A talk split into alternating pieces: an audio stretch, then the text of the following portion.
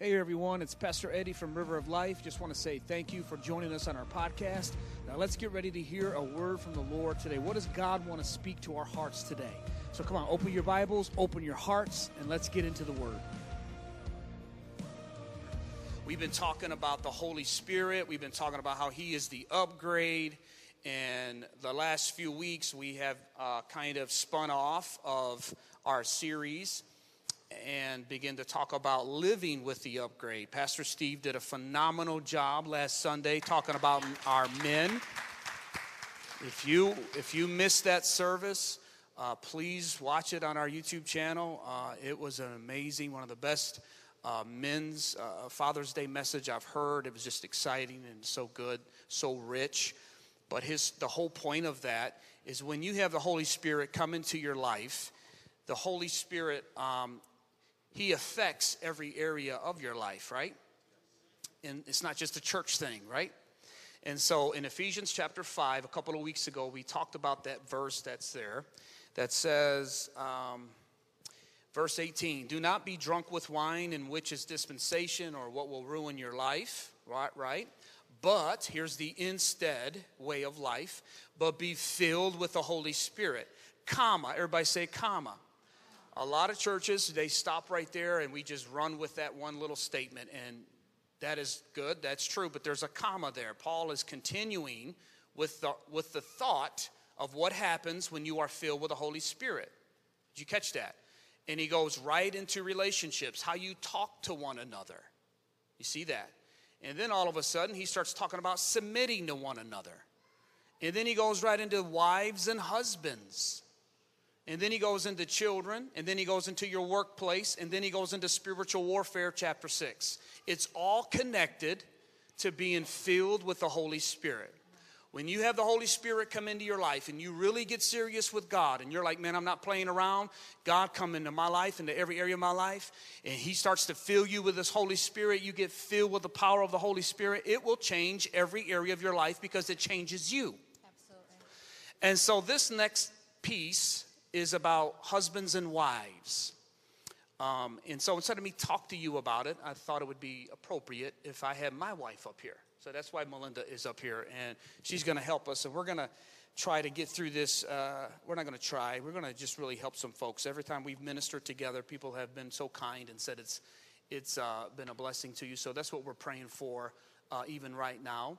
And the title of this is How to Upgrade Your Marriage how to up or upgrade your marriage. So that's what uh, we're going to talk about. And if you don't know a little about our life and our story, uh, we just celebrated last uh, Sunday was 29 years of marriage. Amen. So 29 years, and we dated for two and a half years. So we've been together for 30 plus years. Yeah. And uh, we were real, real young when we got married. I tell people that, you know, and then I tell them I got two adult children. They're like, man, when did you, when did you have kids? When you were like 12? no, I noticed they don't say that no more to me. So I don't know, man. It's, uh, they're like, oh, okay.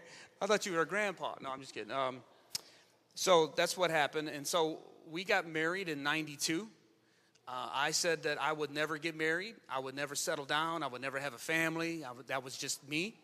I graduated high school in 91. I got married in 92. Come on, somebody. Amen when you find a good thing, he that finds a wife findeth a good thing. And you better marry her quick. Amen. No, uh, that's, uh, you need to pursue that person and, and follow them if that's the right one. And we're going to talk about that. So, anyway, so we got married very young. We were married in 92. I didn't get saved until 97. She got saved in 98. So, we lived five years of our marriage without the upgrade. We lived five years of our marriage like everybody else was living their marriage. And let me just tell you, it was, it was a nightmare. It, it was a train wreck. We had our good moments, um, but we had a, our tough moments and a lot of tough moments. Yeah, and I think just to kind of rewind just a little bit, I think our biggest issue, if I can make it plain today, um, one of our biggest issues was in the very beginning, uh, we were not serving the Lord. So you're looking at seven years of a relationship that was not serving God in the beginning. And our relationship was built on, let's just say, the physical. So we didn't take the time to get to know each other and understand each other because it was blurred by the physical. That's why it's so important in the beginning of a relationship. That's why we say don't have the physical outside of marriage because it blurs those lines and you don't really get to know that person. I didn't get to know him because everything was on a physical basis. That was kind of where our mind was young and dumb. And I don't think our problems were from getting married young. I think that was the least of our issues. Number one, we didn't have Christ in our marriage. And two, we built it on the physical. Amen. Amen. That's that's that's why she's up here. Amen. You see, and um, that's absolutely true. So I want want to just start off by saying that according to the Bible, marriage it's it's supposed to be a reflection of Christ and the church. That's right here in Ephesians. Paul begins to make this parallel between a husband and wife and Christ and the church. In other words, when people look at a healthy marriage, they're supposed to be attracted to that and want that. Just like when they look at a healthy church, Absolutely. they want that be a part of that healthy church, not a dysfunctional church. And not everybody's perfect in a church. And I want imperfect people to come to my church. Let me just say that. So if people got a problem with imperfect people, you're at the wrong church. Amen. And as my dad said, if you are perfect, then don't come to this church because you'll mess it up for all of us. Amen because none of us are perfect. This is a place where imperfect come people come to encounter a perfect God and then are transformed by the power of God. But when it is a healthy ministry, you're able to see the imperfections, but yet you're able to see the presence of God. You're, able, you're attracted to the, what God is doing in that ministry. Same way with the marriage. So that's why Paul begins to make these analogies and metaphors with Christ in the church. It's, it's supposed to, rep- the world's supposed to look at the, a, a Christian couple and say, hey man, I want what you have. I, I, I, want what you have. How did you get where you are? And, and I want I want some of that. And so that's number one as you go.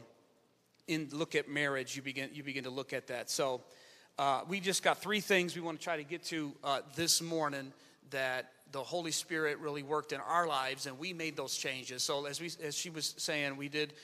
Uh, our marriage was up and down. Um, we were not in a good place, and we just were just at each other. We were a hot mess. It, it, was. I mean, we learned how to pretend and work it out. Man, we just. Uh, it, it was, well, I'm gonna get into some of the bad stuff as I go in the message. But when I got saved in 1997, um, I got saved first, and I started to come to church. And a pastor talked about marriage uh, from time to time, just like we do here. Uh, but I began to have to take the initiative myself and dive into the scriptures and find out what does the Bible say about a husband. And this was the scripture that I come across. And the very one of the very first things that God dealt with me, and we want to talk about it, is He dealt with me about upgrading my priorities. Mm about upgrading my priorities. This was probably one of the biggest problems. These are the, like the three big problems. We don't have time to get into a lot of stuff and unpack everything. But we want to, we got together, we said, what can we say that really helped us the most?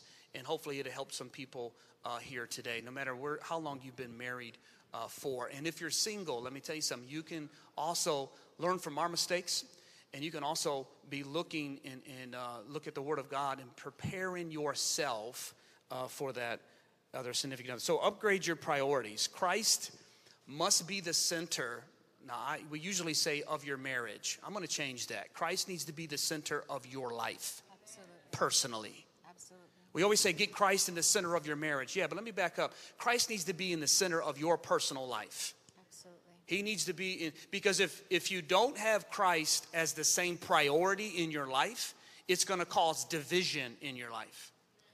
If you both don't have Christ in your life, man, you're going to get in trouble it's gonna you're, you're going it's gonna cause division division on how you spend your money uh, division on how you spend your sundays division on how you raise your kids division on just about anything else if you don't uh, have those uh, priorities of christ being in the center of your life.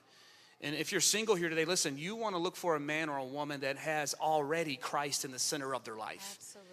Um, and so let me say this marriage is not the mission, but becoming like Christ is. Yes. that, that is that that's huge. I'm gonna spin some things today that maybe you haven't heard this way. But marriage, it's not the goal isn't to have a healthy marriage, and marriage isn't the mission. The, the mission that you have is to become like Christ because as you become like Christ, your marriage improves. Your marriage becomes um, healthy. Amen. Can I jump in real Yes, quick? go. I think um, a big thing, we had a lot of issues in the beginning of our marriage because my husband did not have his priorities lined up. What?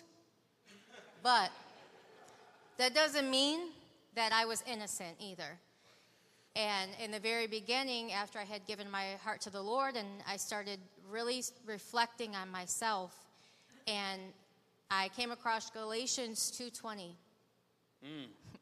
I have been crucified with Christ. It is now. no longer I who live, but Christ that lives in me. I had to crucify my flesh in order to be in a relationship, in Preach. a marriage, in a Christ centered marriage. What? Because I know once the Holy Spirit started to show me, He may not have had His priorities straight, but I also wasn't easy to live with. You know, and that is total opposite because the world. I mean, the whole reason why you get you get uh, married is to be satisfied and to be happy. Um, I'm, that's are you are you finished? Because I don't want- I want you to finish Nope, what you're you're, saying. Um, good. Go ahead. so that's what God began to deal with her about her priorities, as her needing to die to herself. And let me just say that what God. Let me let me introduce to you the triangle. Everybody say the triangle. This is a triangle. You might have seen it before, but I, I want to. I use this a lot in premarital counseling and or, or marriage counseling, and it really helps people. So, what I mean about you pursuing God for yourself, there's a triangle with God at the top, husband and wife at the bottom. And listen, as you pursue God, not as a marriage, Yeah. not your marriage pursuing God, you as an individual begin to pursue God. If he pursues God as well, you both are pursuing God, but look what happens. You start drawing closer to one another as you get to the top. Amen. So I'm telling you, it goes back to your own individual relationship with Jesus Christ. And uh, what I ask people at premarital counseling before they get married, I, you know, they always, everybody's saved when they come talk to pastor. so I say, how, how often do you talk about spiritual things? How often do you talk about spiritual things? How important is church attendance? How important is church involvement? How important is putting God first in your finances? How important is raising your kids in the faith of Christianity? How, how much do you talk about spiritual things? Do you talk about politics all the time? Do you talk about cultural issues all the time? Are you just obsessed? Are you out of balance in these areas? Listen, and it's okay to talk about these things in your life. But a person that is centered, has Christ centered, you will talk about politics, you'll talk about culture, but you'll bring it right back to, the, to God and Scripture and what does God say about it, and you move forward. That's, that's a good sign of a person that, that has uh, that. So you're seeking the Lord. As you're in that triangle, you're going up. So let me say this you, if you're single, especially, you don't look to marry your soulmate, focus on becoming the soulmate. Amen. And if you're married already and maybe you're newlyweds or you're having some issues, listen, and you start thinking, well, maybe I didn't marry the right person, maybe I didn't listen. You're already in covenant, number one. You done covenanted before Almighty God. To death do us part. I say it. I tie the knot tight if I marry you. So amen. We we say those vows. Now you got to learn to work it out, and God's grace is there, and He's there to help you. But you focus on you, on becoming that soulmate, and you do that by by seeking God, reading in the Word of God, aligning yourself with Scripture, the roles that a husband plays, talking to men, and, and wives will do the same. Matthew 6, what does it say? Seek first the kingdom of God, and everything else will be added to you, even your marriage. And when Jesus said this scripture, he just taught about life. He talked about paying bills. He talked about clothes on your back. He talked about your children. And he ended all of that by saying, if you will seek first God, if you put God number one in your life, he's going to take care of everything else, including your marriage. But God dealt with her about dying to herself. What God dealt with me is when I read, Husbands, love your wives as Christ loved the church and gave himself for the church. Have you really looked at that scripture, guys? That's deep. That's deep, man. That's um, that was new to me because I was all about a selfish love, and we have that in our culture today. You only marry someone because they're going to make you happy, right? And we all, you see scripture or you'll see pictures on Facebook. I, I want to give a shout out to this person, and it's always because it's something they've done for me. It's because the way they make, they make me feel. It's because of what they've done for me. And I, I'm not saying that's wrong. You need to give shout outs and encouragement to people that has blessed you. But that is not the only re- Jesus did not get anything out of the deal for coming to earth and giving himself for you and me. Absolutely. Have you ever thought about that? Jesus got nothing out of dying on the cross for you and me. He got nothing out of it. He's already the Son of God. He gave himself 100% for our benefit. And God began to say, Eddie, you do everything because your intention is to get something from her, or it's only because of something she has done. What about loving her the way I loved you? Because you don't deserve my love. You don't deserve what I've. Husband, love your wives. That to me, we're going to talk about the submissive thing here in a minute, and everybody loves that scripture in, in Ephesians. Wives need to submit. But I've noticed that if husbands love their wives like this, wives have no problem with the submissive thing. And that marriage begins begins to really hum. I mean, we even got songs out. You know, when God made you, he was thinking of me. What a narcissistic song that is. Have you ever heard that? The whole reason why you exist is for me. Some of you got it on your playlist, and that's your favorite song, and I, you're mad at me. No, no, listen. I, I get it. God made you for me. We're, we're, we're soulmates. I get the romance side of that song, but listen to some of our songs and the way we say things. It's, it's what have you done for me? That's why I love you. I love you because God loves us in spite of, not because of.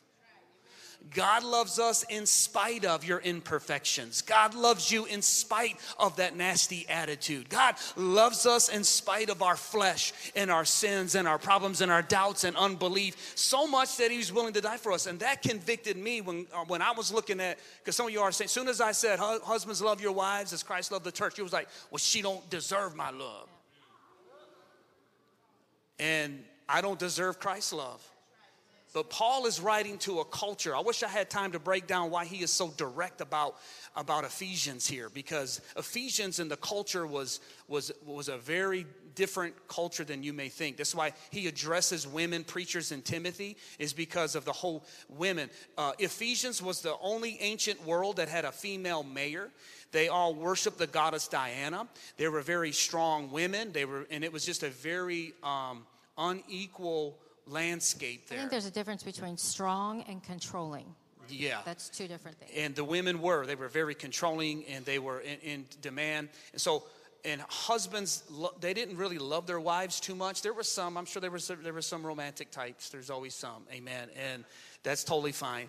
But people got married in the bible days for uh, financial arrangements for other reasons. And so for, when paul said men you need to love that wife and love her like christ loved you that was that was like bombshell that was big and so as i begin to go up that side of the triangle god began to work that work that in me and and it's not easy listen marriage is the most wonderful gift god's ever given to a couple but it's the hardest gift he's ever given to a couple Absolutely.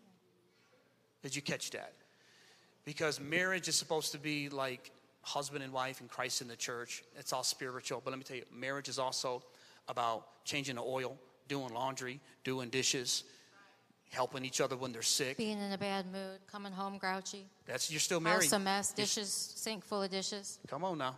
That's still that's still married, and that's still a part of it. And it's, so it, it's hard, and, and you gotta you gotta work at it there. So that's that's kind of like what we want to hit on on the on the priorities. That Just really quick, I wanted to, I had wrote down in here, I, I, I don't want anyone to feel as if their marriage is supposed to be perfect.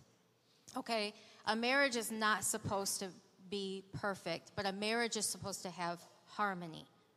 You are supposed to work together. Like if you think of a symphony and all of the instruments that are playing together, if they're all reading the same exact music, they are all playing the same exact thing, which sounds beautiful. And that's what a marriage is supposed to be is y'all are supposed to be on the same page and it's supposed to be harmonious. And I looked up the word harmony and it simply means agreement, a constant pleasing arrangement harmony. That's what you're looking for in your marriage. Not to where I, we got to be perfect. And because uh, sometimes what happens is you try to be perfect on the outside, but once the front door closes, there's utter chaos on the inside. That's not what you're looking for. You're looking for harmony in and out of the home. Amen. Amen. That's what the whole scripture is about. Don't be unequally yoked.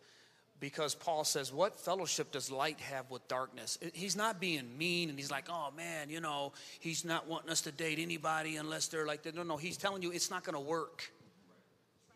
If you get unequally yoked with somebody that is not having Christ as a priority, it ain't going to work in your marriage. And I've preached this before. I used like a hatchet and a block of wood to illustrate this. And as the hatchet hits that wood, what happens is it does damage to the wood and it dulls the blade. If you're in a relationship and you are iron, you are that hatchet, you're going to be, your Christianity is going to be bringing division and your Christian priorities and values is going to be damaging to him or her and they're going to dull your blade. But if you get two pieces of iron and they hit each other, the scripture says iron sharpens iron.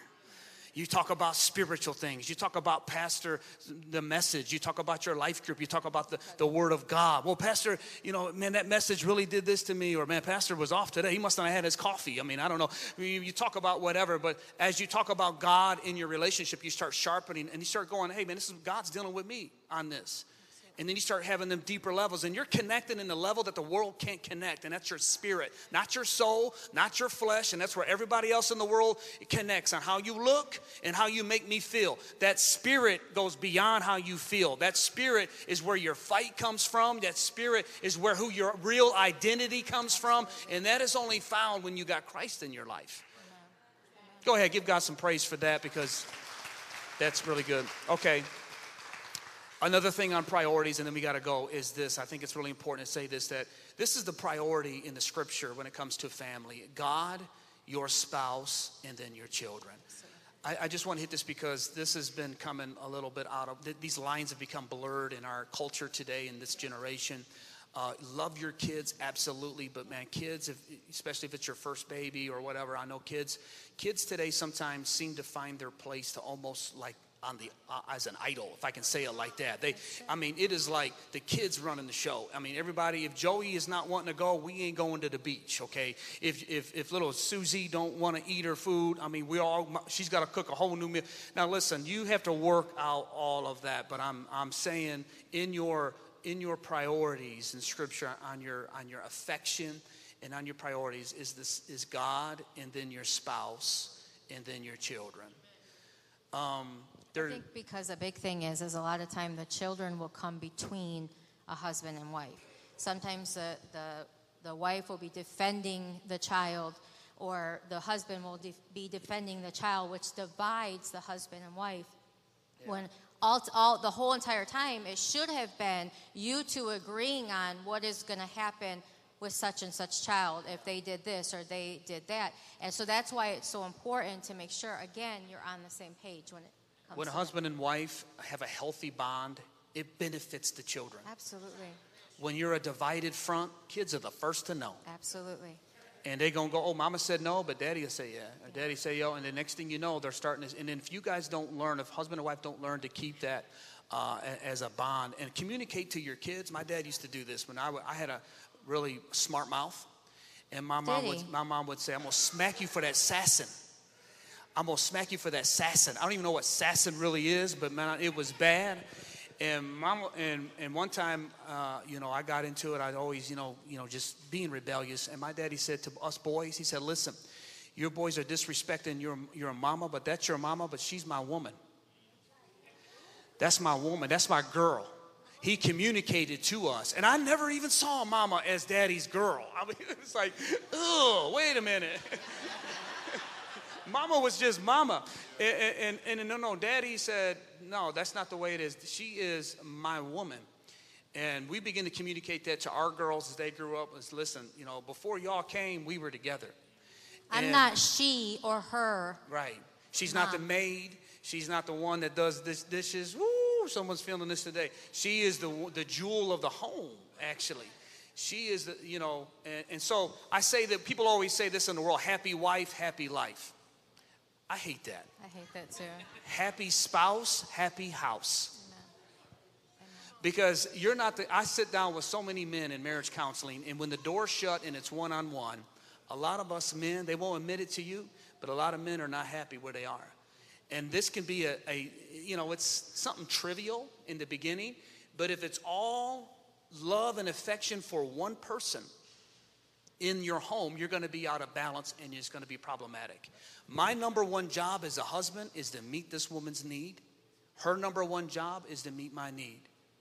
And if we're both doing and working at it, both our needs are met, and the children have a full functioning parent, united front that is just loving them and able to lead them and give them everything. But if we got it wrong, everybody's got it wrong. And I always say we have one shot to raise our kids, which is 100% true. You have one shot to raise your kids. Do it right the first time. But those kids grow, are grown, they move on. It's mom and dad. So, what happens if this whole union is out of order? Once the kids move on and they have their own lives, we either bill in their business or this gets divorced. And that's why it's so important to remember that you got one chance, one season with your children, but you also need to keep this strong. Yeah, and, and she's just, you know, I, I didn't know you were going to say that, but I'll just say this. She's practicing what she's preaching. I'll just tell you, bring on my wife for a minute. She's always wanted to go to college and go to school. And but when our girls, because our life, because of me, was so out of rat, order, uh, by the time I got my life around and we, it was focusing on raising the kids. Our girls graduated high school, they went to college, and they graduated college. Melinda went back and she got her degree. She just graduated with her degree in counseling. Amen. But so don't give up on your dreams, mom and dad. You're never too. When she was getting her degree, we saw some grandparents walking across that stage getting their sure getting their degree, and I'm just and kudos to them, man. And Absolutely. but the point was this: is we she decided to stay home. Uh, she worked out of the house as well. She did work part time when she could, but she focused on raising the kids, being that nurturer at home. I focused on that as well, and then she even put her career and everything on uh, I mean, that's big. You got to work that out in your own walk with the Lord, but I'm just telling you that, that it works. Uh, one of the best ways, I just wanted to say this before we move on, is Craig Groeschel. He's an awesome man of God. I love listening to He's an awesome leader. He's a, that's his thing, is leadership. He pastors the largest church in North America uh, as a younger guy. He's got five children, and he really drives this point home. And he says, I communicated to my kids when I walked in the door, all five of them would come to me, or, or the ones that were home, and they would say, they would try to get my love and my affection and he would go through the house and he would say no mama gets the first kiss. Mama gets the first kiss you know and he would go over there with the kids hanging on his back and he would always make sure he kissed mama first. He said that just communicated to the kids i love you children but mama is to be cherished in our home. She's she's our first love. And he said now that her, his children are older they caught that and and um, that that is just I think it's it's it's just so so important. You know, the second peak of divorce and marriages. First one is within the first five years. The second one is 20 to 25 years. What happens 20 to 25 years after you've been married? Empty nesters. And what always happens is during that time, the kids are out, you're, you're out of balance with your priorities. I'm not being mean. I'm just trying to reveal some things today. Hopefully, you can correct some of this. And they end up, the kids move on. Mom and dad look at each other, and you ever, you ever heard this? We've grown apart. And this is exactly the problem that it creates if mom and dad don't stay united. I know you got to work mad hours, dad or mom or whatever, but you've got to continue to date your wife. You've got to continue to pursue them, lean into them. And uh, the longer you've been married, you got to be, it's 29 years, okay? And um, so just about every, all the tricks I've ever tried, I've done used them five, six, seven times. And uh, so, but I here, still love them. Here's the thing: people change. Your marriage changes, and you got to learn to adjust with your marriages. She's not the same woman I married 29 years ago. You know what I'm saying? I could just pop in a mixtape go for a ride in my Mustang, hit Taco Bell on Dix and 4th Street, and go down to Bishop Park and sit there, and man, God is good, you know? Put some Barry White in that mixtape. Y'all know what I'm talking about. Anyway, and it was, and that was it. That was it. You know, um, still might do that. Ain't nothing wrong with it. Anyway, but um, after a while, she's like, I, can't, I don't want Taco Bell. You know what I'm saying? Don't take me to a restaurant with the menus up on the ceiling, okay? I don't want that. And, and, so that's cool when you're dating, but you've been married for a while. You got to learn to be grave. So you know what? That you got to be intentional, and you got to just lean into your wife a little bit more. So priorities, man, husband and wife. Just quickly uh, with that, I'm just throwing this in. Priorities is you plan date nights for your spouse. I'm not saying once a week, at least once a month you're planning a date night, but make sure that each of you plans it. You take turns planning it. So it's it doesn't all fall on the husband to make sure he plans this big old romantic thing for you and it doesn't all fall on the wife. Make sure that you plan date nights and you take turns planning them. And women don't put this high expectation on you. This isn't the notebook. I mean, most men are not romantic. They don't mean it, they're just not. So don't put this high expectation that you're going to go out on a yacht uh, once a month. It, it, no. Just be happy that he took the time to plan something for you. And men, take your wife into consideration when you plan. Don't plan something for yourself. Plan something that she would like, okay? That was free.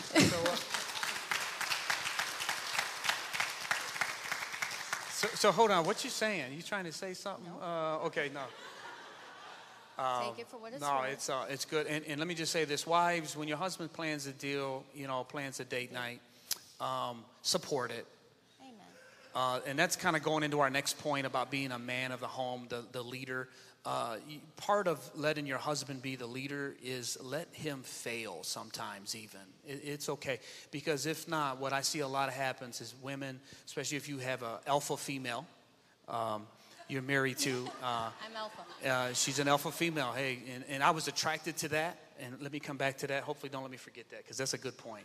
I will let you But forget. sometimes, when if you have a husband that may not be uh, extrovert or someone we would consider an alpha male, we do step out of our comfort zone and, and they plan things. And if it fails, women sometimes are tempted to be. Uh, correct him and be his savior and what that ends up being communicated is like a mother and so what happens is now you have more of a child than a spouse and he will just don't know how to handle that and respond. So he just begins to shut down and it will take your marriage in another direction. You will get over in the weeds and uh, don't understand why. And if one in the marriage is always saying i don't know what happened i don't understand why but the other one isn't saying that same thing then there's something that would happen probably with you uh, and they just sometimes don't know how to say it or, or don't want to make it worse. But um, meditate on that and let god give you give you some uh, some wisdom on that so let us fail be like baby it's eat for effort i mean i'm saying i mean i can't eat nothing on this plate because i'm allergic to it but hey you know what you tried. you cook for three hours and we're about to order some pizza but i tell you what baby you did good or take a pill and eat it anyway you know what i'm saying um, I'll do whatever you got to do, but support each other. That is just so important. And we're going to move into number two, and that's upgrade your communication. This was a second thing that I had all wrong. And this is one of the three big events, uh, causes to um, divorce, actually. Number one is unmet expectations, would be like the heading of causes for divorce. And then the three is financially, communication, and sexual problems, problems in the bedroom. These three are the main um, reasons why people do get divorced if they're not in a healthy place. We don't have time to unpack all of them uh, today, but we will hit communication because it's something that I had wrong. And again, this is about us testifying about our personal life. And um, we, uh, I really had to get, get this right. So let's throw this out there. If you haven't heard, there's an awesome book out called The Five Love Languages by Gary Chapman. I mean, we recommend this. Is out. This is one of the first. I had All to read time. this to get my my second level of credentials for counseling, and, and um, I'm I'm not a book romantic kind of guy. Just not me. That's fine if you are. And I was like, okay, what's this up? But I tell you what, this is one of the best books I've ever read on how to understand your spouse. It basically says everybody has a, a primary love language, a way that you respond when you're talked to. It's acts of service, quality time, words of affirmation, physical touch, and gifts, or acts of service, or something. It's Look gifts and token of there's a, affection. there's a test that you take, and you take it, and your spouse takes it. How many it- have taken that? How many has taken? Oh yeah, All see what I'm saying? Amen. How many would say it's working and it's helped me? Amen. Absolutely. Amen.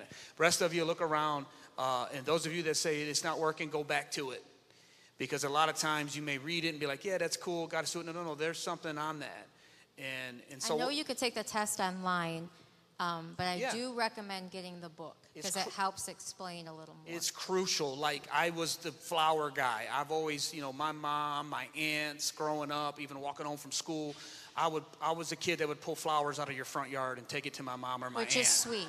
Very I sweet. did. I just did, and I didn't even think that was wrong because I had a good intention. I'd buy bubble gum for my aunt Kay.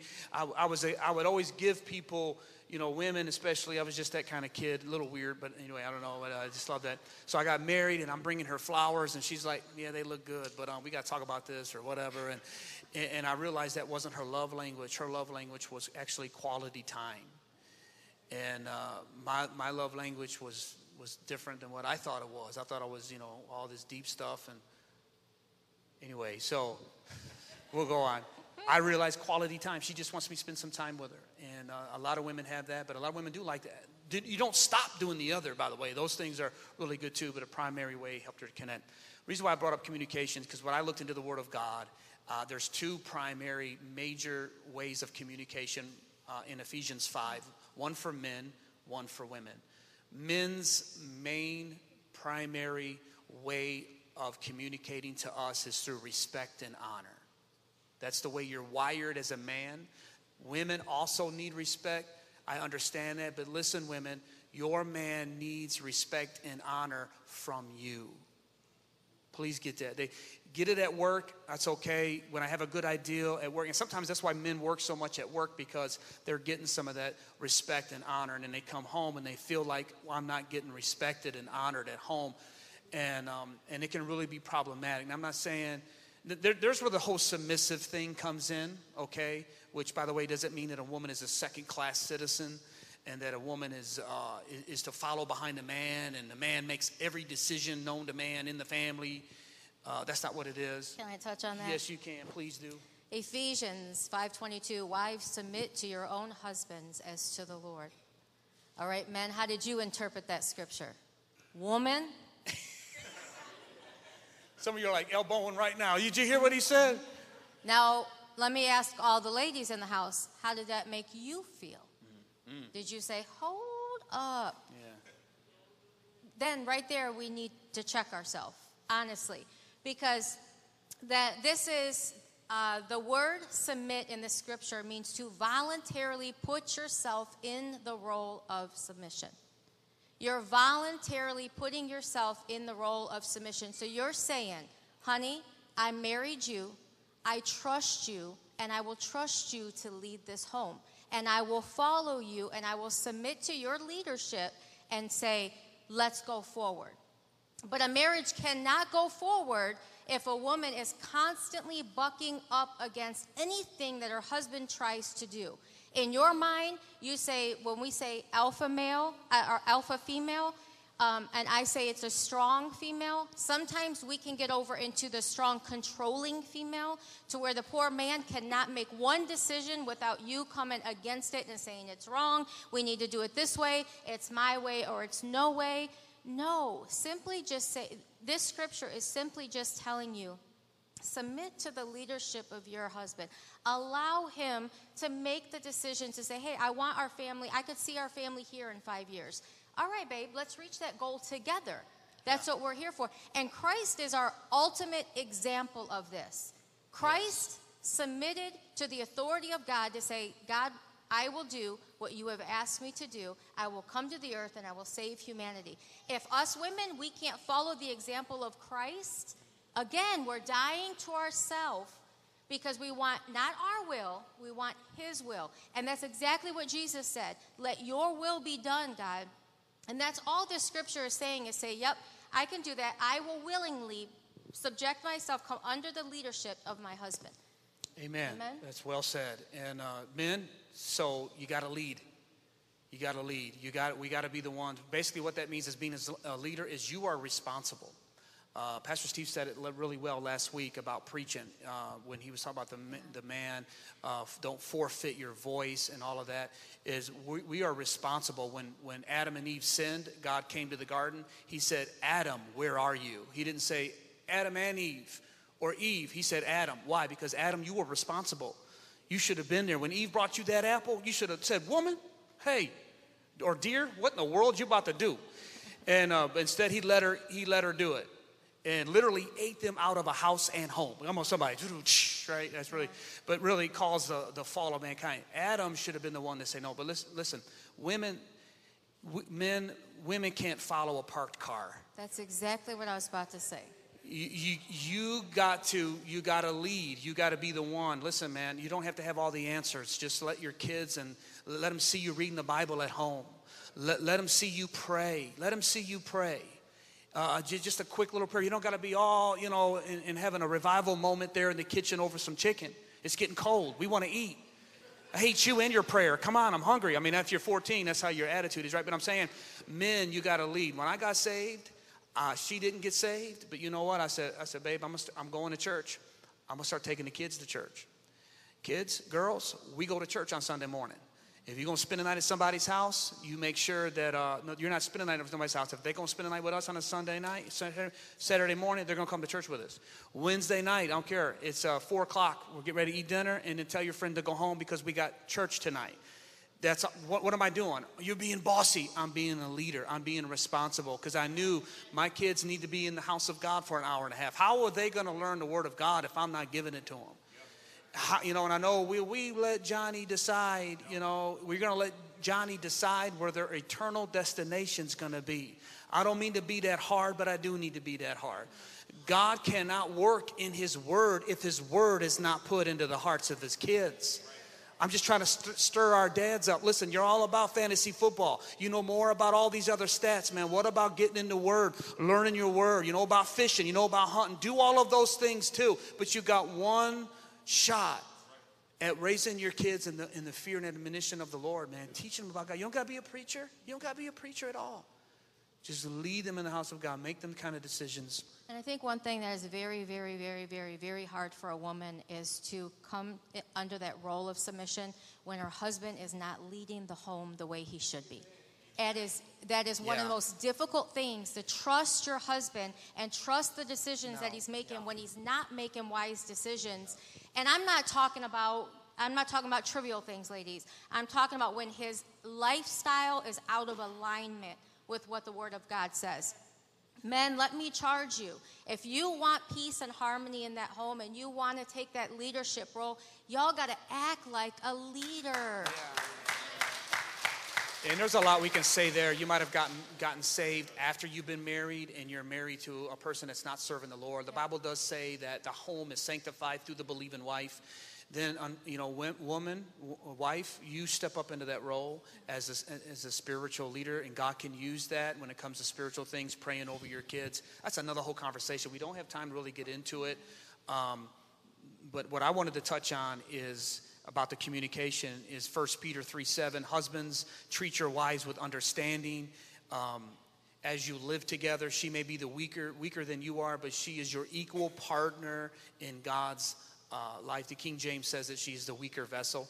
And he says, treat her right, lest your prayers be hindered. That, that's, that's a very powerful scripture. Um, man, we gotta we gotta continue. The, the word weaker right there, we can kind of use the word sensitive, because I think as women we are more sensitive. When our husband is in a bad mood or he kind of says things a little harsh to us, and uh, I think it, yeah. we are more sensitive than. So uh, to kind of look yeah. at the weaker is more like a sensitive. Absolutely. And um, what he, especially if they're equal, their partner in value. I, I, when I teach on this, I use uh, uh, genuine leather. I use this as an example genuine leather and then silk. Um, silk is not as strong as leather, but it is just as expensive, if not more expensive, in value. And Peter is saying they're equal in value, they're equal in, in, in partnership and everything else, but they have different roles. And one of them, the woman, is a weaker vessel in, in that regard. The only other thing I wanted to hit on communication is put boundaries in communication. Absolutely. Um, man, that's another whole conversation. Let me just say this uh, avoid discussing your marital problems with others. Especially with those of the opposite sex because you can develop what's called a soul tie or an emotional connection, and it will be problematic in your marriage. You do not make a vow with that woman at, the, at your work. You did not make a lifelong, and she looks good three, six hours a day. But listen, you get that person home and you marry with her for a couple of years, by the way, you're going to be in the same kind of problem that you are having right now. Just need to say that right now. Every marriage has what's what Gary uh, Dr. Dobson has always said: 80 and a 20. 80 percent good. Um, bad, 20% good. Every marriage has that. It depends on what you're going to focus on. And when affairs start happening, is because that individual is looking at the other person's 80% or not the 20%, and there's a, there's a point in that. Your perspective is wrong. If you would treat your wife like a queen, you'll get a queen. If you would treat your husband like a king, you'll get a king. That's basically what it is. And I know it's not easy, it, it, it's a struggle there, but put them boundaries there. Lastly, upgrade your battle plan. We're out of time, but I want to at least give you this. Um, okay, let me give you two points real quick on the communication, though. Always address conflict, always have conflict come to a resolution.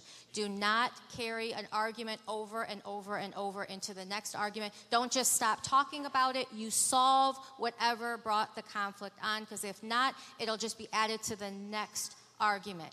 And number two, women do not use physical affection against your husband. Do not withhold because you're mad at him, and so this is kind of your. What? Just gonna throw that. Take you got a scripture for that, Miss Melinda? Yes. Actually, you do. First Corinthians. I'm, I'm gonna give some of you men a favorite chapter of the Bible. First Corinthians chapter 7. It says, You do not own your own body, but your body is for your spouse. Therefore, do not withhold yourself. Come on, somebody hear that music playing.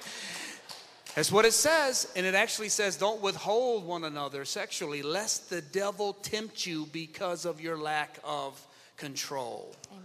But come together. Let's get it on. That, that's Bible. That's Bible. That's Bible. Some of y'all found your best scripture right there. But listen, upgrade your battle plan or the way to fight because a spirit filled marriage doesn't mean it's a problem free marriage. Amen. Spirit filled marriage don't mean it's a problem free marriage. You got Christ in your life, it still means you're going to have problems because that's the way it is. And we used to fight in the old way no boundaries. My, no boundaries. The, the, name of the game is to hurt you and to get you even, and we would say anything, we yep. would just go at it. Yep. We had some time, I tell you about. Eh, we would go at it, I mean, it would, man, and it would last for days, months, forever, and we, we would just learn how to function. And for the sake of the kids, but inside, I was hoping that, man, she'd get hit by a bus or something. I mean, I don't know. And she was hoping she would be driving that bus and run me over. I mean, and a lot of it was my priorities was out of line. My boys was my priority. My party life was my, my job, my money. But I got to make money. I would pick a fight with her so she would kick me out of the house. And I would tell my boys, just wait, give me an hour. I'd come in the house. I would start the fight. And my boys would be right down the corner. One of them sitting right in church with me right now. but he's serving God too. So, hey, we're, we, we talk about this stuff now because God has brought us such a long way. Amen. And uh, amen. We've been there and done that. I'm telling you. We think because, you know, I'm a pastor, we didn't, we did all this, people. And it didn't work. And that's why we're sitting here today, because we found something that does work. And that's the Holy Spirit. Uh, your battle plan, the only thing I could, there's a lot of stuff I wanted to say here is conflict, uh, it can be a good thing. It can be a good thing. It can be a place and an opportunity to bury some issues that have been there that didn't come up in your dating. But now, the way you don't fold laundry or the way you work so much. And let me just say this opposites can attract. I say this a lot in counseling. Opposites do attract, but opposites can attack. Absolutely. I used to love because she's so quiet. Oh, I was attracted because she's so quiet. Now I can't get her to speak. I'm act like I feel like I'm living by myself, and it's always causing fights. Or man, she was just so bubbly and so chattery, and man, she was the life of the party, and I'm attracted to it. But now I'm married, and she never shuts up. Or you always got something to say. You hear what I'm saying? I'm seriously this. And so what has happened is you got to learn to adjust with those and remember the reason the reason why you married, the reason why you stay married has to be greater than the stress that's on your marriage. The reason why you're married has to be greater than the stress that's on your marriage. And what happens is couples don't intentionally fight for the good. They just start shutting down, and that stress on the marriage begins to become greater. And the way you don't even know why you married him. You hear him say that. I don't even know why I married him. I must have been dumb. No, no, you weren't dumb. You just haven't nurtured that thing anymore, and it's gone. That's so true. Are the enemies? Did you want to say something? I was just going to say it, it's important that you learn how to fight. And I was a very reactive person. I, I reacted, anger was my very first thing. I would get mad, I would start screaming, No. hollering, throwing stuff. You name it, that's just how it happened. And we had to learn how to fight. And let me just encourage you anger is a secondary emotion. You're reacting because, in anger, because you're either disappointed, your heart is broke, you're frustrated, so it's coming out as anger. If we would get to the root of what are you truly angry about?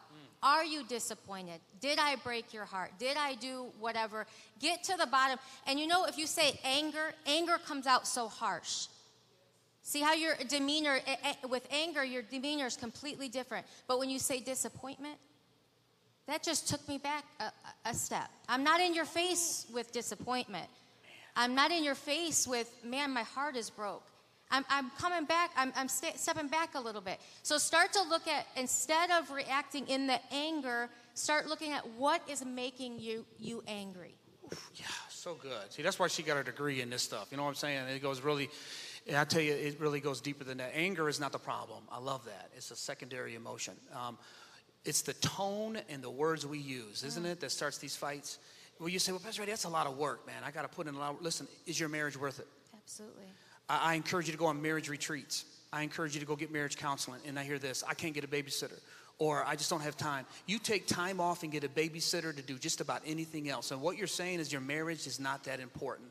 If your marriage is em- priorities, if that marriage is that important, as you made that vow, as you did all that work, listen, it's worth you getting a babysitter, seek, seeking out some counseling, rearranging whatever you got to do because your marriage and the future of your children and great children can rise on that decision that you're making to sit down with somebody and get some help. Come on, somebody. Amen. Amen. Just want to help you on that. Amen? So, um, just want to say this the, the enemy, his strategy hasn't changed. It hasn't changed because it always works divide and conquer. God's strategy is unite and conquer. So, when you're when you're fighting, one thing you got to learn to do, because I'm not, I'm not going to say you don't fight. You're going to, we don't fight. But you can hear us disagreeing all the way down the street.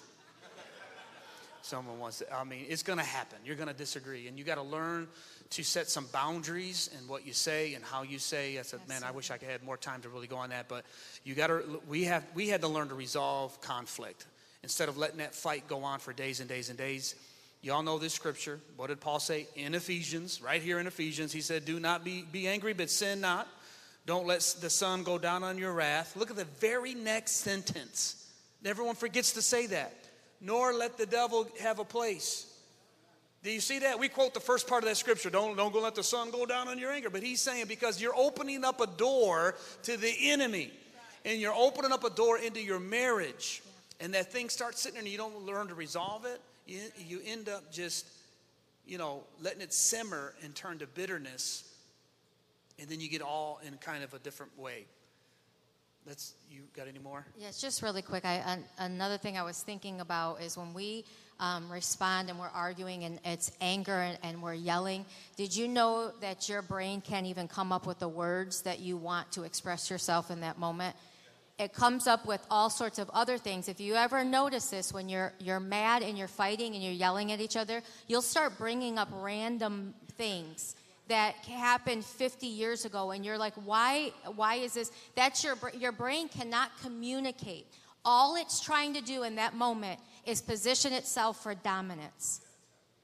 And that is another reason why we cannot respond in anger when we're trying to get our point across and we're trying to understand each other and we're trying to fight right because there is a good way to fight. There's a and I, when we think of fight we think of fight like okay the screaming and hollering. But there's a good way to have an argument a disagreement. You can do that. Again your brain cannot communicate what you're wanting to communicate in that moment. All it's communicating is gibberish. And you're trying to take dominance in that argument. So again get to the root of the secondary emotion You ever hear Jesus say, uh, Do not call your brother Raca, or you'll be in danger of hellfire?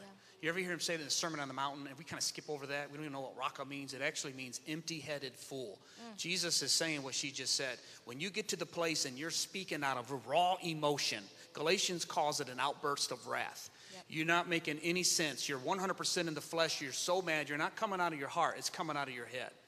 And man, we say some poisonous, toxic, dangerous We know things how to hurt our spouse. at that level. That's what Jesus said. Don't do that because you're in danger of hellfire. In other words, you're in danger of destro- what does fire do when it's out of order? It just destroys, and you're going to destroy uh, what you are supposed to be building up. So many, it, uh, we're all human. I understand it. Go for a drive, man. Men, go for a drive. Go yell at a tree. Go throw a rock, not at your neighbor's house, but I mean, just go and let off some steam. Go tell God about it. That's even better. God, why did you bring that woman into my life? And he'll say, She's praying the same thing. Never laugh at your wife's decisions because you're one of them. Come on, somebody. Amen. But uh, I wanted to end with this one thing. You got to, even when you don't see eye to eye, you got to learn to still walk hand in hand. That is something that has taken me years because she owes me an apology. She, she, owes me, she, she's the one that started the fight. It was all her. I made up last time. Then this scripture comes Eddie, love your wife as I love the church. I didn't wait for you before I died. I came and died while you were yet sinners. I died for the ungodly. You see how powerful that scripture is, guys? It'll mess you up. And so we got to be the ones intentional. And it's hard, it's not easy, but it's the best thing that we can ever do when you finally do it. If you're going to fight hard, make up hard.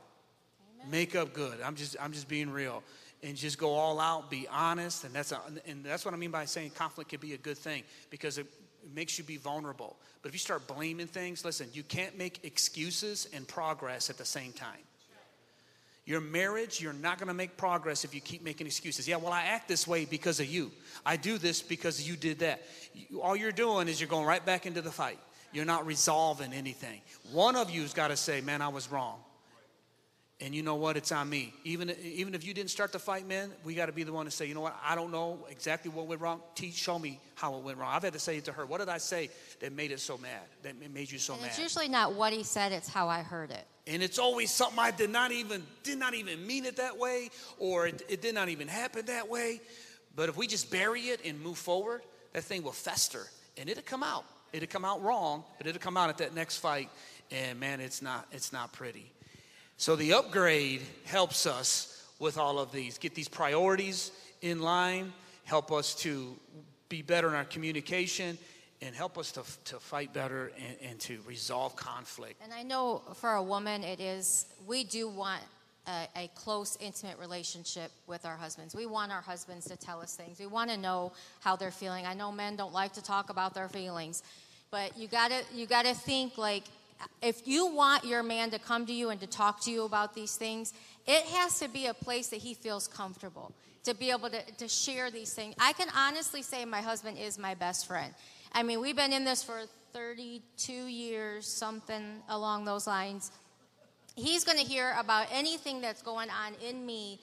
Um, emotionally, he's going to hear if I'm, I'm frustrated with something, if I'm discouraged with something. He is truly my best friend. And that if you want that place for your husband to get to that deep place w- with you, you've got to allow him to be vulnerable, vulnerable with you without the judgment or the getting mad. Maybe he tells you something you don't like.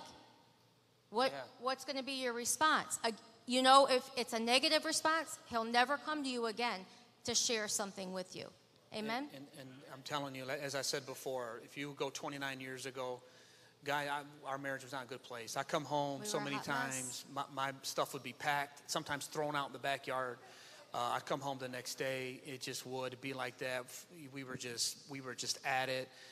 It was, I took him to you. One time I found out where he was at, so I took the suitcases to him.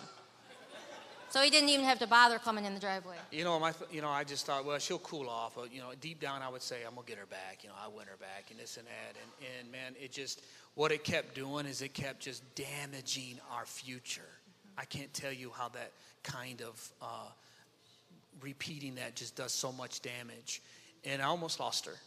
And I knew when the last time it was, all in the middle of that, God was working on me to surrender my whole life priorities and make Him first. And when I finally did that, man, He just began to clean me up. And man, I tell you what, it is the best thing ever. And uh, so we just want to end with that. We're giving you some hope. And I'm telling you, our marriage is not perfect, uh, but we are striving for it. We are letting God, uh, you know, change our life, and the upgrade will do it. Amen. Amen. Uh, can we all just stand right now? Let's just close out with a time of prayer. I know it's getting a little late, but uh, this is so important. And I want to I want to pray right now over over our married couples. Just right there in your seat, if you're standing next to your spouse, won't you just join hands right now? And if you're single, I'm going to pray for you here in just a moment. But Father, right now, in the name of Jesus, hallelujah.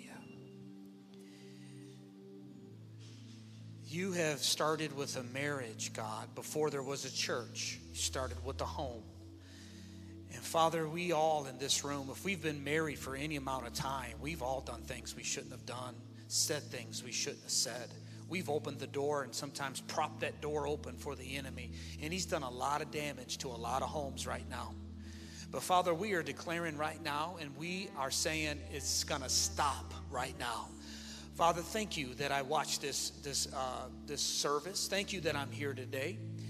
And God, we are going to watch you do something in, in a mighty way of healing and restoring in marriages and in relationships, Father, from this day forward. I pray over every married couple, whether, whether they've been newlyweds, they are newlyweds, or they've been married for a, a years and years and years. Father, that God, you would just bind us together yes. closer than we've ever been. Help us, God, to continue to go on to deeper levels yes. and represent you and the church to our family and our friends and our people yes. in our circle of influence. I pray for the men, God. Help our men yes. to be the husbands, yes. the house bands, the leaders that you've called us to be, the ones that are responsible to lead our families in the way they should go to be an example to our daughters of how a man is to be to our daughters, to a woman, Hallelujah. to cherish our wives. Help us, Lord. Even our backgrounds might we might not have had a good example or role model, and we struggle in that. We don't know how. Father, we don't know how to do any of these things, but your Holy Spirit, the upgrade we've been preaching about, gives us that ability, yes. gives us ideas, yes. and when we pray and when we seek you, shows us how to do it. Father, I pray that you do that to every man in this place today. Help us, Jesus. Father, I speak unity to these marriages. I speak unity, oh God, Father, that they would grow in you, Father as each one, the husband and the wife, Father, grow closer and closer to you, Father, that they would be united as a front, oh God. Yes, Father, Lord. I'm asking that in Jesus' name. Father, I know there are some powerful couples in the house today, and I know you want to do great things through their life. And I know the enemy has come in and he's tried to divide and distract. Yes. But I speak against him in right now in Jesus' name. I call all of his plans null and void. These couples will unite unite together, Father, and they will do what you have called them to do. They will no longer be distracted by the foolish things, oh God. But Father, they will put before them the plan that you have for them when you brought them together in the beginning. And I thank you, oh God. I plead the blood of Jesus right now. And Father, I pray for every single person in the house. God, I know, I know you have an awesome person for yes, them. Lord. And Father, I pray that you would begin to make them who they are to be, to make them the spouse that you have called them to be, Father. And I thank you for all that you're doing, all that you're doing.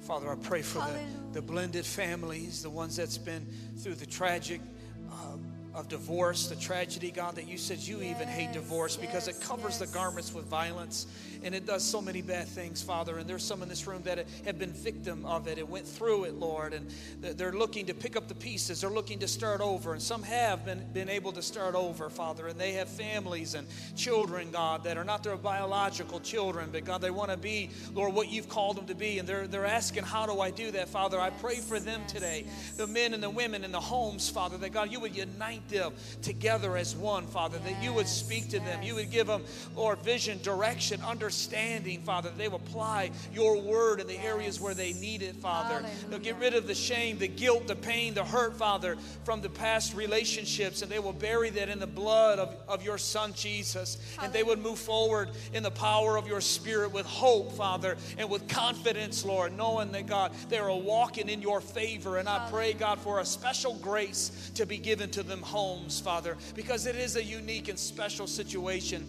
with moms and their children and dads and their children, Father, trying to blend together, God. It takes a special a grace there, Father, for that to happen. And I pray for them as well, Lord, that it will be done. Thank you, Lord. And we pray this, Lord, to, together in Jesus' name.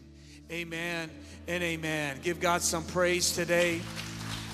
Well, amen and amen. I pray that message was a blessing to you, that you received some sort of encouragement or word of instruction from the Lord. That's our prayer at River of Life, that every time you tune in, that God speaks directly to your heart. Well, this is Pastor Eddie again. Just want to say thank you for listening to our podcast and remind you that every Tuesday a new message is uploaded. Also, if you want to watch one of our services, head over to our YouTube channel. It's River of Life Church, a church of His presence, His promises, and all people. And you can watch one of our services that way as well. So God bless you. I pray God's presence be with you uh, for the rest of the week. Amen.